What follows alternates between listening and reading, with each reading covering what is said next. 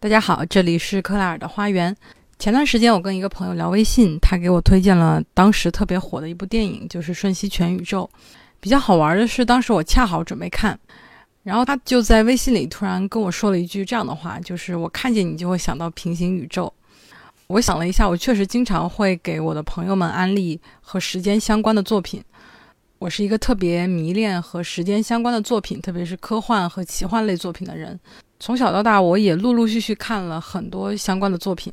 那是时候做一个和上一期爱情影视推荐一样的类似赛博简报的东西。当然，我也知道科幻是一个相对来说小众而且自娱自乐的话题，所以这期节目很有可能会成为像聊 AI 那期一样，终究是小部分人会在意的事情。嗯，但是如果你也喜欢时间相关的科幻作品，那么我们就是好朋友。所以这期节目我要聊一聊我特别喜欢的一些与时间相关的作品。为了方便管理，我创建了一个影单或者说片单，把我这期节目提到的一些作品给全部的记录下来。同时，这个单子应该会在后续继续更新。所以欢迎在 show note 里找到这个链接，然后去关注它。那我这期节目主要聊的作品有近年来受关注比较高的，呃，两部电视剧《天才基本法》和《开端》，也有一些科幻小说，比如特德·江的《你一生的故事》这本小说被改编成了电影《降临》，还有一些比较经典的电影或者电视剧，就包括2013年的韩剧《九回时间旅行》，2011年的电影《源代码》。二零零九年的电影《时间旅行者的妻子》，最后还有一些漫画作品，比如《四叠半神话大戏》《元气少女缘结神》，还有《凉宫春日的忧郁》等等。那在 show note 里，我列了一个这些作品的清单，以及我在接下来的内容里有多大程度的会剧透他们。如果你可以接受的话，欢迎继续听下去。首先，我把我看过的和时间相关的作品简单的分了一个类，就是按照时间这个元素在这些作品中的重要性。我们姑且把它粗略地分为两类：时间作为比较核心的元素和比较次要的元素。在时间作为比较核心的元素的这些作品中，时间本身是一个非常重要的话题。比如说，讲述时间旅行和穿越本身的故事，整个故事和时间本身就有非常密切的联系。通常来说，主角会利用时间去改变曾经的事情，进行一些特殊的操作。围绕着这样的剧情，我们会看到很多对时间本身的讨论。那这个类别下的作品主要有以下几部：《天台基本法》《九回时间旅行》《你一生的故事》和《四叠半神话大戏》。这四部作品也是我接下来要重点谈到的作品。那第二类作品主要是将时间作为一个次要的元素，时间穿越这些更多的只是一个契机。故事真正想要描述的是在这样的机制下人物的反应和决策，比如如何解决问题、消除遗憾本身。那比较典型的就是各种穿越题材的作品，它比起探讨穿越本身，更多的集中在主人公穿越之后发生的故事。还有时间循环类的作品，在一次又一次的循环中，呃，主角只是为了解决某一个具体的问题。呃，那这里的时间回溯可能是一个比较宏大的设定，或者是基于某种系统的能力，它是不需要读者去深究的。时间循环类的作品就包括了《源代码》和《开端》。那第三个。就是和爱情结合的时间相关的作品。那这些作品其实核心来说，他们还是一个爱情故事，只是时间在这里增添了一些奇幻的色彩。那就包括以下的几部作品：《时间旅行者的妻子》《元气少女缘结神》中的一个番外过去篇和《昨日的我与明日的你约会》。那最后还有一些时间元素，就真的只是一个点缀的元素，它并不是整个作品的重点。就比如《瞬息全宇宙》这部电影中对平行时空的探讨。我觉得它并不是一个特别大的重点，而主要集中在主角能够拥有其他平行世界的技能，以及一些奇幻类的作品，比如《哈利波特》系列的第三部《哈利波特与阿兹卡班的囚徒》。嗯，这部作品中也浅尝辄止地用了时间回溯的想法，其实也很精妙，但其同样重点在于解决问题。另一个比较有趣的关于时间的元素是邓布利多的冥想盆。总而言之，在这些作品中，时间并不是一个特别重要的元素。那除此之外，我觉得还有另外一种分类的方式，就是根据这些作品对时间的观念来进行分类。那么一个比较直接的分类方法，就是看他们是否有平行世界的设定。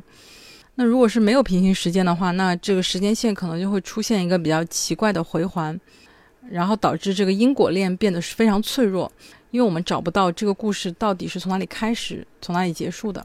在刚才提到的这些作品中，有平行世界的设定的作品就包括《天才基本法》《九回时间旅行》《瞬息全宇宙》《四点半神话大戏》和《源代码》。那没有平行世界设定的作品就包括《开端》《你一生的故事》《元气少女缘结神》《昨日的我与明日的你约会》《时间旅行者的妻子》《哈利波特与阿兹卡班的囚徒》。嗯，那关于是否有平行世界，我觉得它并非是一个对错的问题，只要。嗯，这个作品整体从设定上来看，它的逻辑能够比较缜密。那么，这只是一个作者的观念或者说喜好的问题。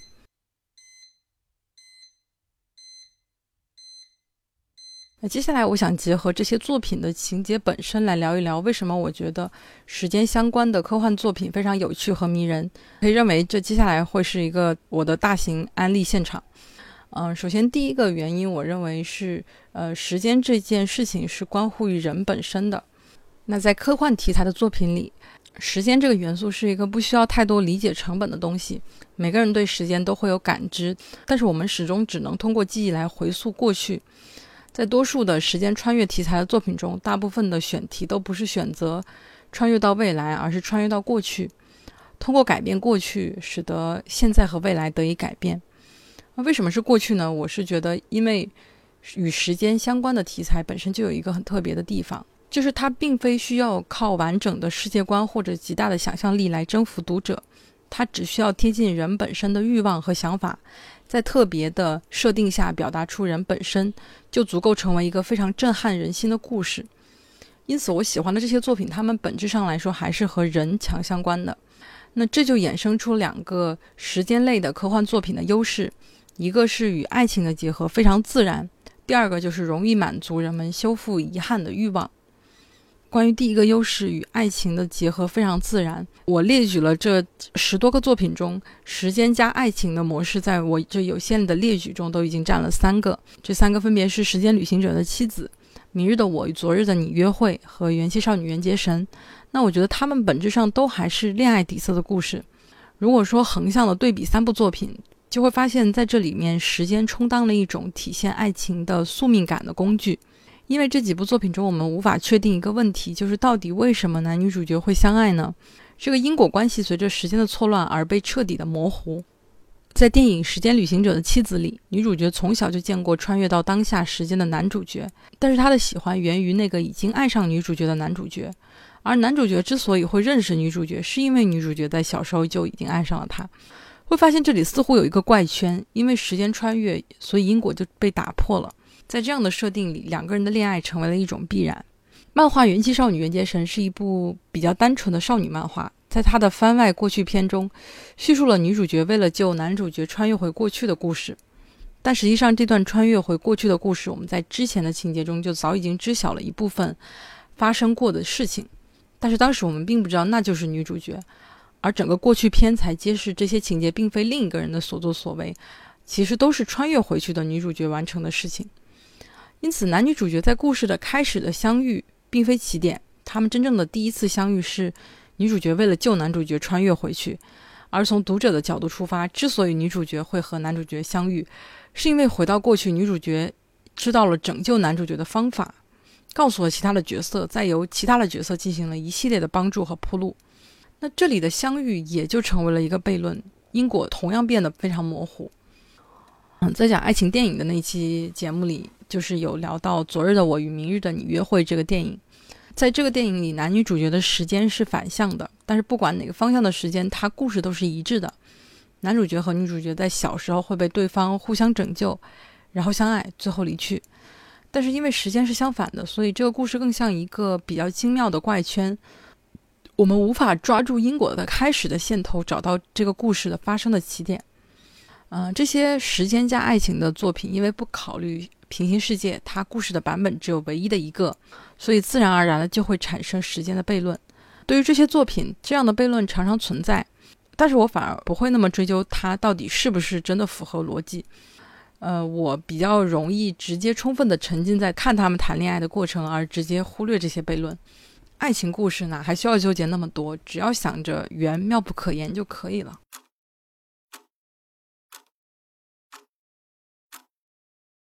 啊，那第二个优势就是关于满足人们遗憾的欲望，这一点其实是我想重点聊的。大部分人可能都会有重返过去的念头，时间相关的科幻作品很好的满足了这一点。修复过去、改变当下，确实是时间题材的作品中，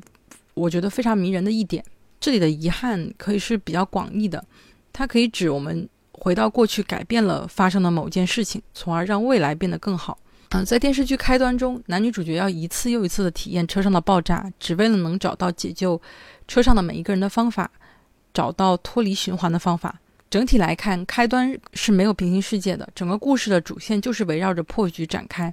嗯，而故事也引导着观众认为只有一个最完美的结局。嗯，但是开端整个故事的主题是在于拯救公交车本身。相比于《源代码》这个电影，它对于时间本身的设定和讨论略微逊色了一点。那在《源代码》这部电影中，男主角史蒂文上尉要一次一次的作为源代码系统的输入，进入到给他设定好的世界，找到火车爆炸的凶手。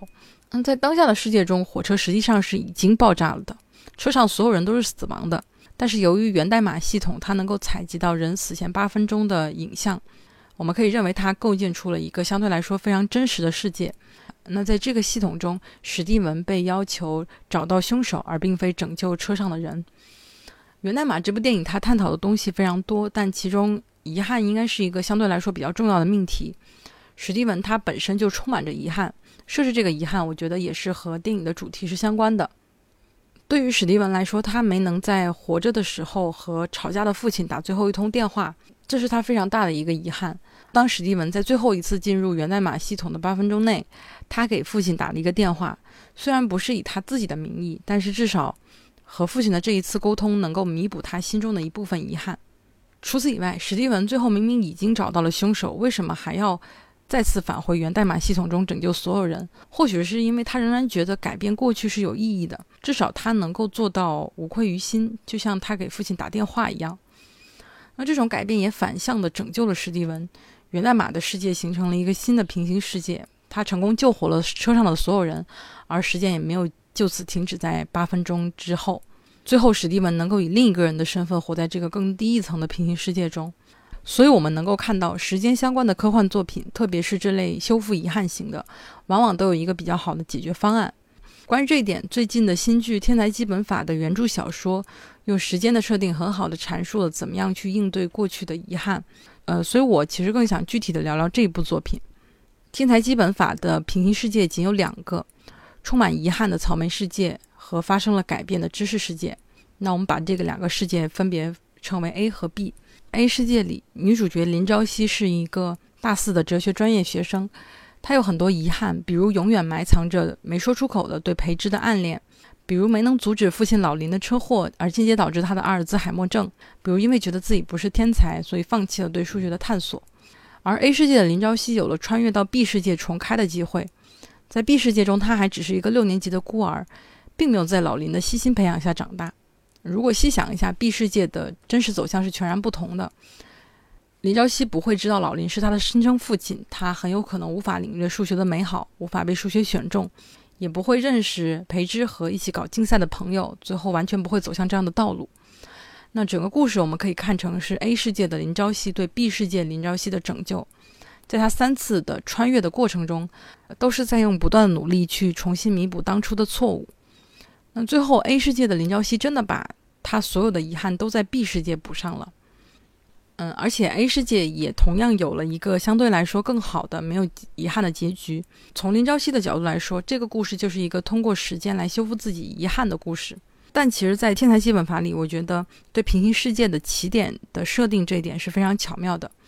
A 世界和 B 世界看似有非常大的不同。但实际上，他们的分叉点源于父亲老林还是研究生时的某个下午的一位保安的行为。A 世界的保安没有拉住老林，老林可以一分钟也不耽误的直接去医院，最后得以抚养女儿林朝夕。那 B 世界的保安拉住了老林，老林留在了传达室，因为录取通知书和导师谈话，所以他无法和女儿林朝夕相遇。仅仅因为这样一个微小的差别，老林和林朝夕的命运在这两个世界里截然不同。但值得思考的一点是，不管在哪个世界，弥留之际的保安都为他的行为感到了后悔和抱歉。也许这就是某种暗示，就有些选择，不管我们选哪一个，都有可能会遗憾，都有可能会后悔。或许在很多的平行世界里，我们就会像保安一样，在某些节点上想着，如果说我做了另外的一个选择，是不是就不会后悔了？但殊不知，做着另一个选择的我们，正在另一个世界懊悔着。这就引出了一个问题：每个选择都会分裂出一个平行世界吗？那在看完了《建材基本法》这本书以后，我觉得或许并不一定，因为 B 世界的老林即使接到了录取通知书，他也还是为了女儿放弃了学业，只想等待一个答案。由于老林这个人物他本身选择的确定性，在这个选择点并不会产生不同的世界。那些清晰的选择也许并不会让世界线裂变，因为再来一次，大概率可能我们也还会是这样选。问题就出现在那些犹豫的、朦胧的，可以选择 A 也可以选择 B，可以选择草莓也可以选择芝士的这些选择上。那天才基本法借老林这个角色向我们传达了对这种选择的更深层次的态度。A 世界的老林说：“世界上任何一件事情都有可能发生在任何一个人身上。”B 世界的老林说：“并没有一个人拿刀架在他的脖子上让他进传达室。”两个世界的老林都清晰的知道自己想要什么，都能坦然无畏地接受自己的每一个选择，并不为之懊恼和后悔，都对自己的选择负责。那我觉得这就是老林最大的魅力。在这个角度上，他是真正的天才，洞悉本心，忠于理想，追求所爱，矢志不渝。真正的生活是没有时间倒流，也没有能够踏入另一个平行世界的机会的。所以，天才基本法告诉我们的是，我们能做的只能是像老林一样，在可能无意做出的选择上不纠结，然后想办法做出更清晰的抉择。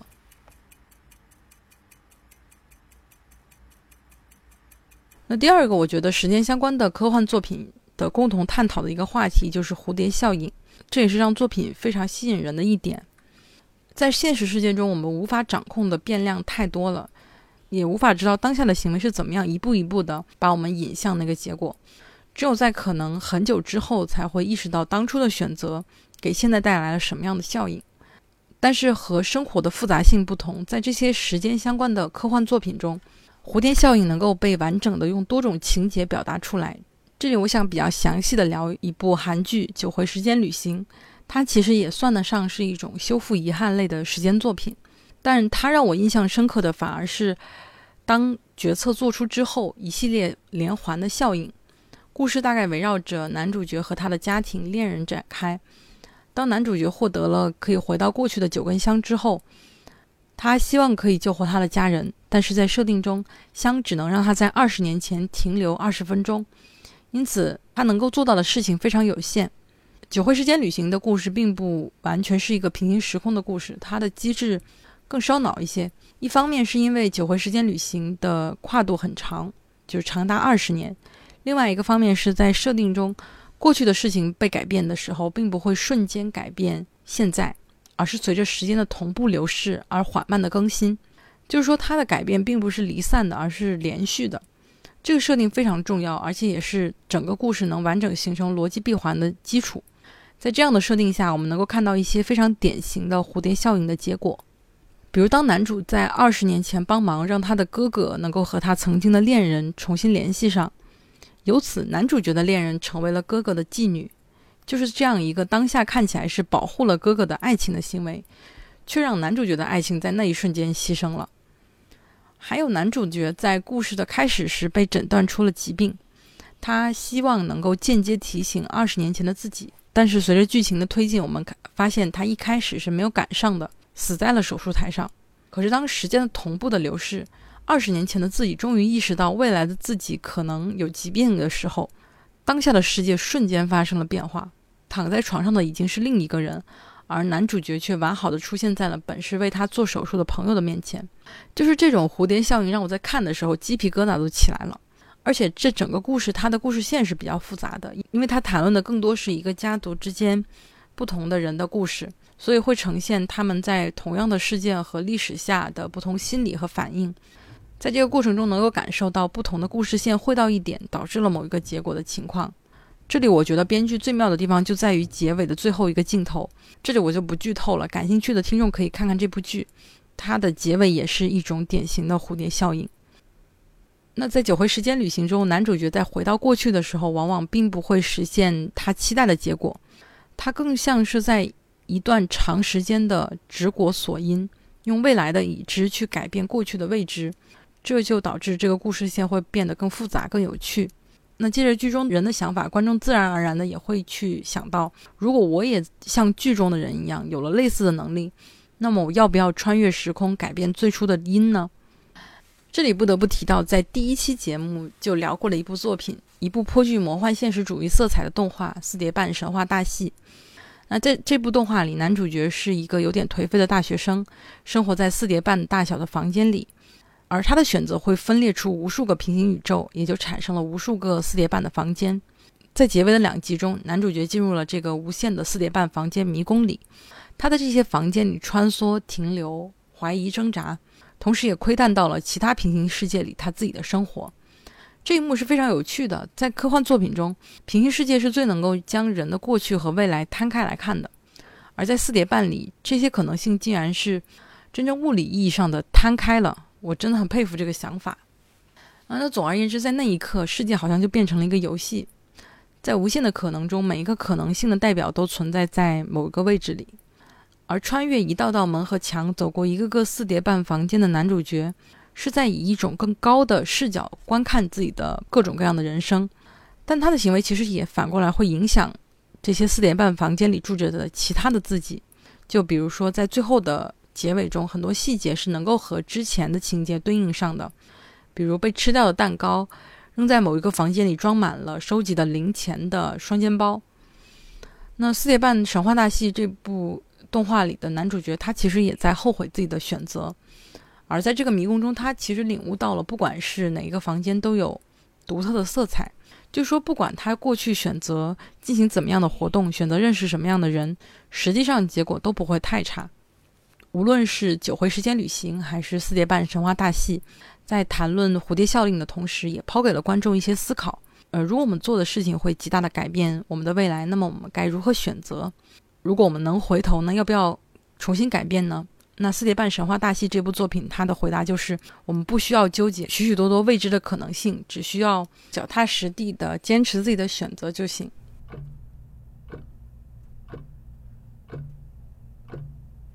在我们刚才提到的关于时间题材的作品，能够方便的讨论和展示蝴蝶效应这一点的时候。我们会发现，平行时空相关的作品还是基于一个比较传统的因果关系。但事实的确如此吗？对于时间，我们又会有什么不同的想法吗？人类对于时间本身已经已知了一些东西，但是我们仍然有非常多未知的一些时间相关的作品，在这个基础上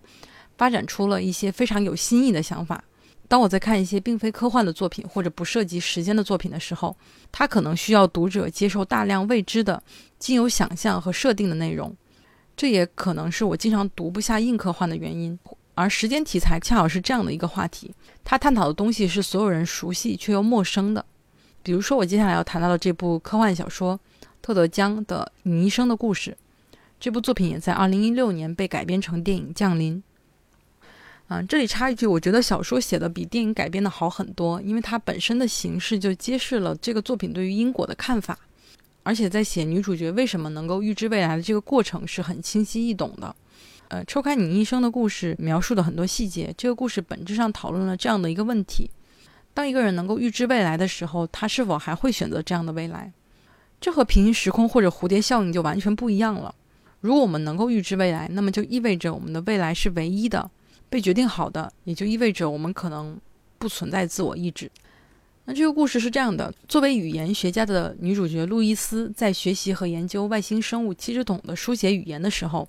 通过书写的训练，逐渐改变了她的思维，改变了她对过去和未来的认知，让她拥有了预知未来的能力。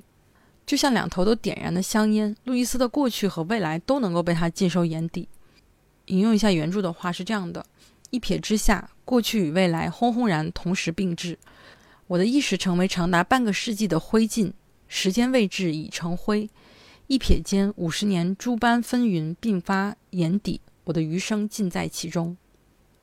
七只桶的书写语言是目的论的，因果是逆转的。他们正是知道有果，才会知道因。只有当他事先便了解自己的初级和终极状态，才能达成他的目的。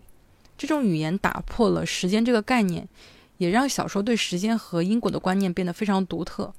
对于因果，从路易斯的自述中，我们能够发现一些不常规的思路。前因与后果不再是各自独立的两个个体，而是交织在一起，互相影响、互相作用，二者不可分割。观念与观念之间并不是天生的、必然的排列顺序，没有所谓的思维之链，循着一条固定的路线前进。在我的思维过程中，所有组成部分的重要性都是一样的，没有哪一个念头具有优先权。如果有优先权这个说法，那么所有的组成部分都具有相同的优先权。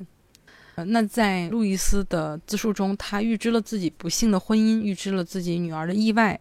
但是他没有办法改变，因为这是一个时间上的悖论。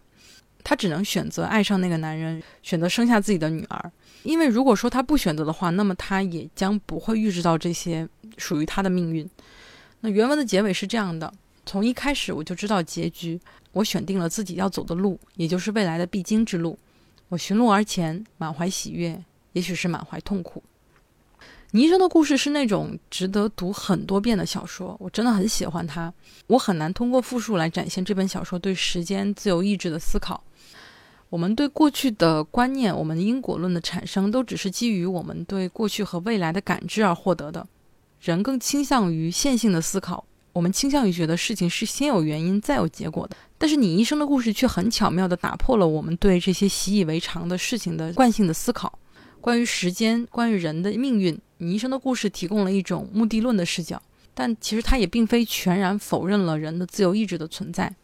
那总的来说，比起单一的、持续的、一直在不断向前的时间，目前对时间的解释仍然是有争议的。那在这样的缝隙中，这些科幻作品很好的提出了诸多的假设和猜想。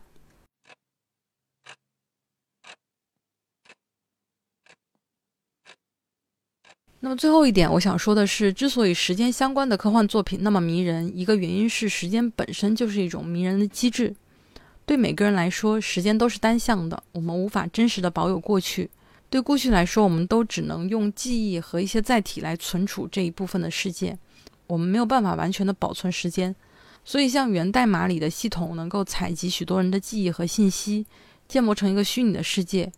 或者是邓布利多的冥想盆能够装下一段清晰可靠的记忆，对我们来说都是很难的。那这种不可挽回性，也是许多作品能够深深的触达观众的心的关键。在九回时间旅行中，只有九次的旅行是很珍贵的。可男主角看起来很无用的浪费了一次机会。他在平安夜的时候穿越到了二十年前的同一天，以大人的模样陪着妈妈一起过了圣诞节。我当时看这个情节的时候还没有什么特别的体会，但是后来才想到，对于男主角来说，这并不是一次简单的拜访，而是重新的用肉眼真实的见到了二十年前年轻的母亲。那不是看照片或者看视频，而是真正的回到过去，这真的是一件非常浪漫的事情。那最近我看了一本关于时间的书，叫做《时间的秩序》，它是有一位理论物理学家写成的科普作品。嗯，我看完这本书的第一个感受就是，对于时间，普通人了解的真的太有限了。这本书它翻转了很多我对时间的看法，比如说，时间并不是以相同的速度在流逝的，时间并不是连续的，而是存在一个最小时间间隔的。时间的流向是没有方向的，过去和未来之间的分别并不存在，宇宙的演变都只是一个熵增的结果，人类的历史也是宏大的熵增的过程，但只是从我们自己的尺度上来看，过去世界所处的状态对我们来说很特殊，所以说这也是为什么人会有比较强的原因和结果的这样的一个逻辑关系。不过，比起物理学科普的部分，这本书指出了时间和人类的一些非常核心的关系。作者提到，时间是我们与世界相互作用的形式，它是我们身份的来源，而我们在时间的流逝中，往往是因时间而受苦，时间即苦。的确，很多哲学家和思想家也用各种内容讨论了时间，而我们和时间的关系似乎要比我们想象的更为密切。在人的尺度上，我们似乎只能讨论那种经验里的时间，就是那种均匀、统一、有序的时间，是一种近似的时间。但是实际上，我们在探究时间的过程中，最终探究的是我们自己。引用《时间的秩序》这本书里的话，就是理解我们自己，也就是反思时间。而为了理解时间，我们也要反思自己。我觉得这可能也是为什么我对时间相关的科幻作品那么感兴趣，是因为我对于人、对于自己也很感兴趣。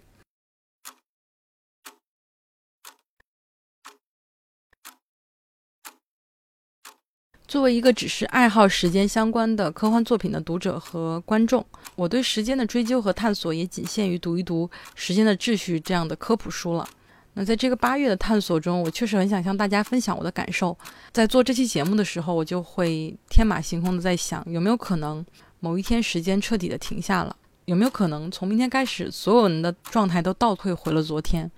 有没有可能，其实我们已经把八月漫无止境的重复过上千次、上百次、上万次？